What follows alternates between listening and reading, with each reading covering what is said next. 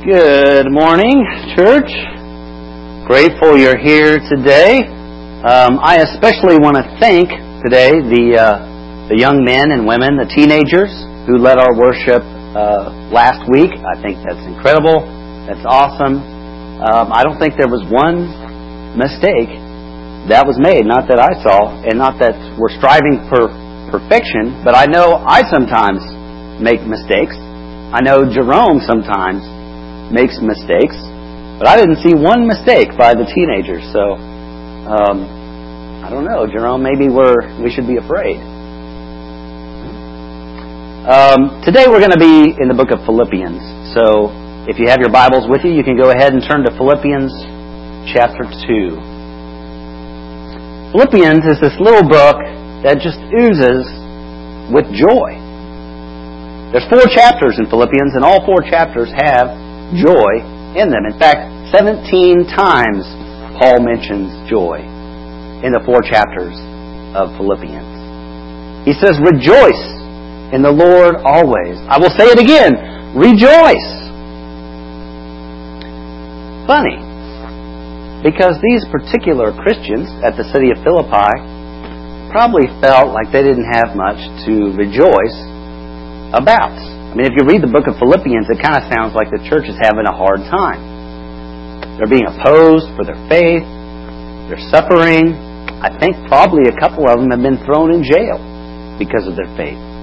Paul himself, when he writes the letter of Philippians, is in jail. Doesn't sound like a very joyful environment to me. Sounds more like depressing, sad, Seems like a time to be fearful, not joyful. But Paul says, rejoice. The, uh, the salvation, the joy of their salvation in Philippi had faded. Now they're in trouble. Paul is told how church members are arguing and complaining, but he has a solution. Because the church is in danger in danger of disunity, in danger of breaking apart. Very troubling time. Maybe you could say it's their time in the desert. These Philippian Christians are going through the deserts. And this church at Philippi had some wonderful people in it. Very caring and compassion, compassionate this church was probably the most generous church of all the churches at the time, even though they weren't wealthy.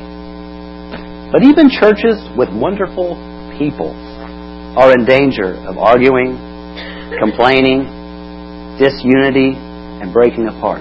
Even perfectly healthy churches are in danger of these things because perfectly healthy churches are full of people whose faith really matters to them and they're passionate and they're enthusiastic. And a lot of times you get these people together and it kind of is more of a collision than a marriage.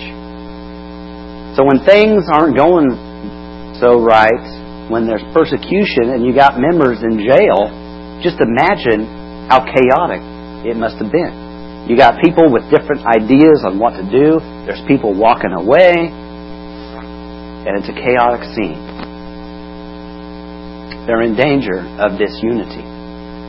So in Philippians chapter 2, Paul has a solution that he writes from prison. And I want, to keep, want you to keep a couple things in mind now as we read Philippians chapter 2. Remember that Paul writes corporately to the church. When he says these words, he's writing to everyone, the church altogether, not just a couple individuals, but everybody. And remember, these are the Apostle Paul's words here.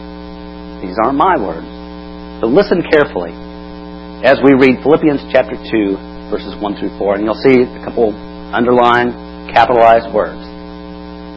If then there is any encouragement in Christ, if any consolation of love, if any fellowship with the Spirit, if any affection and mercy, make my joy complete by thinking the same way, having the same love, united in spirit, intent on one purpose. Do nothing out of selfish ambition or conceit, but in consider others as more important as yourself. Everyone should look out not only for their own interests, but also for the interests of others. Here, Paul is saying that whatever you get from your relationship with Christ, whatever you get from that, the love that you get from Christ, the fact that Christ calls you a brother in fellowship, that should reflect into your relationships at church. Whatever you get from Christ, that should reflect out into church. That same love Jesus showed you, that same affection, that same mercy, that should spill out into our relationship here at Heartland. So what is true vertically of your relationship with God should also be true horizontally with your relationships at Heartland. So, let me ask you a question. How regularly do you check the tire pressure in your tires? Probably not as often as you should, but you know how it's done, right? You have this tire gauge, and it's got this these numbers on this rod that comes out of the cylinder, and you take off the valve stem cap, and you press the gauge onto the tire, and you get this little the sound, right? Good sound. PSI for this tire is about 40. Seems about right for this tire, I think. I'm not a mechanic, but that seems about right. Now, if your pressure in your tire is a little low, what do you do? You go to the air compressor and you put some more air in that tire, right? That's the responsible thing to do. Otherwise, there are consequences. There are consequences. Because if your if your tire is too low, it's not going to function like its manufacturer designed it to function. Right? And you're at risk for a blowout, which could even cause a nasty wreck. There are some tremendous consequences to not checking the air in your tires. Okay? Now listen up. Listen closely, church.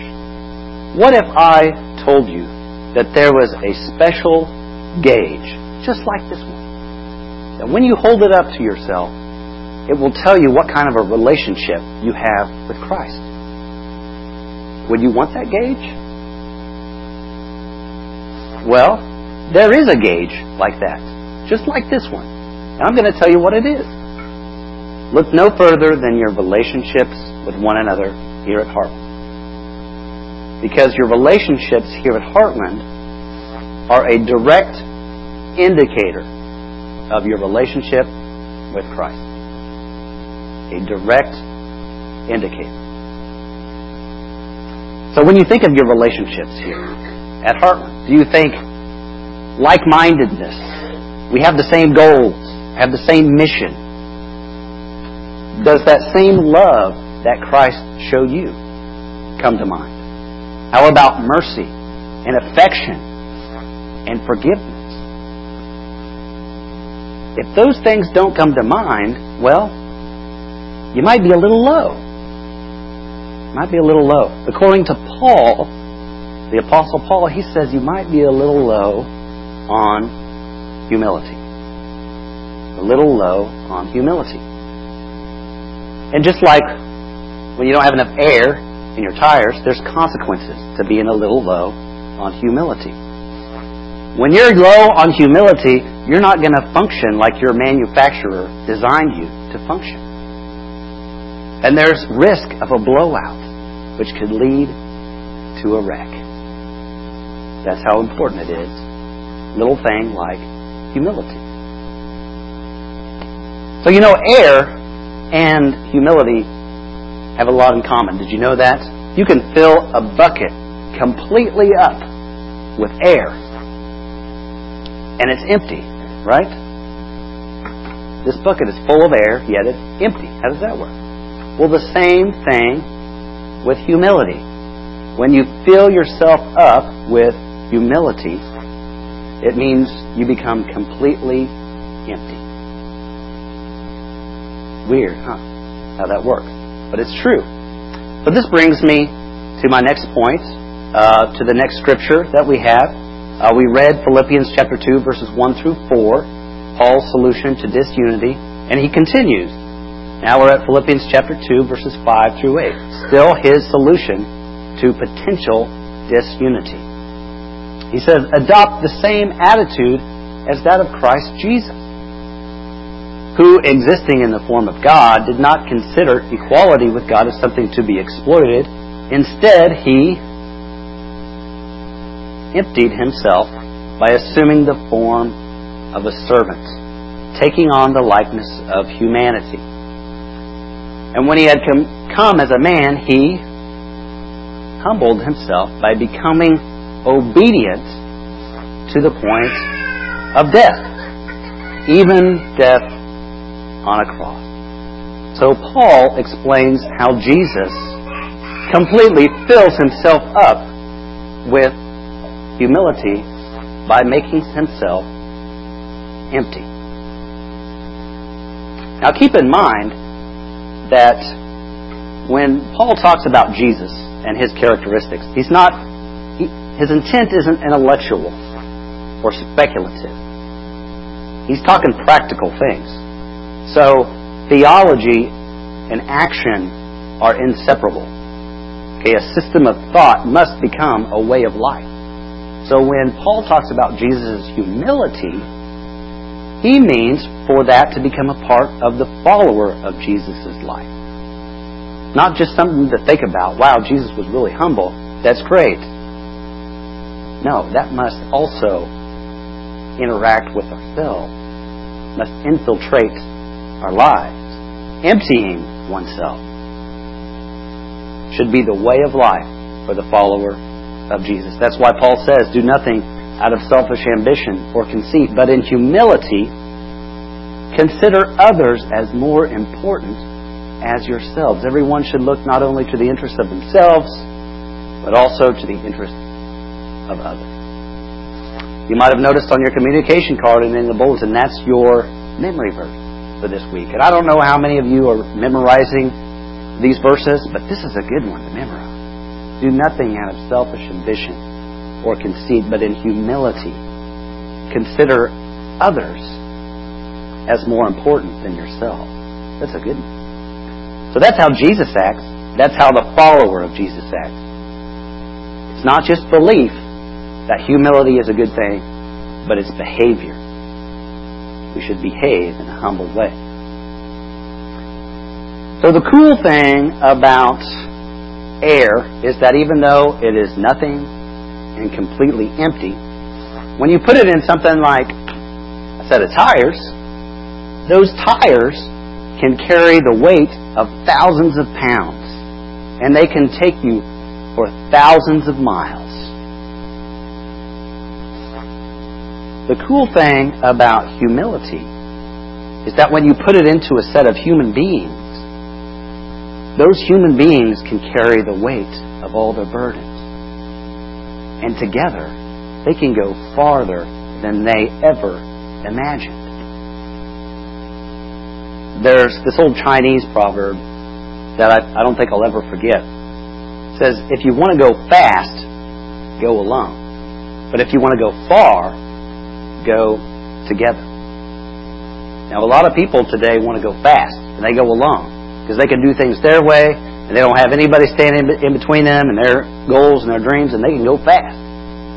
But here at Heartland, we're in the business of going far. And so we go together. I researched some tire company slogan. Um, Goodyear's slogan is more driven. Bridgestone your journey, our passion.